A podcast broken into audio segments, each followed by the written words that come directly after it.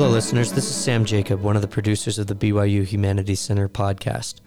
We wanted to let you all know of a new podcast series coming from the center this Monday, January 25th, called Faith and Imagination. This new podcast series will feature interviews between Dr. Matthew Wickman, founding director of the BYU Humanities Center, and various scholars and others who address the cross sections of religious and spiritual life, both creatively and insightfully in their work. The podcast explores questions such as How do we envision our highest ideals and deepest commitments? How do we name and express our most expansive sense of who we are?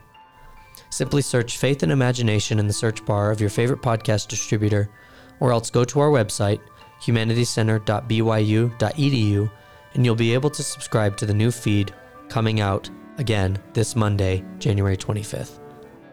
We also wanted to let you know that the feed for this show, the BYU Humanities Center podcast, will continue to publish episodes and interviews with scholars, guests, and friends of the BYU Humanities Center.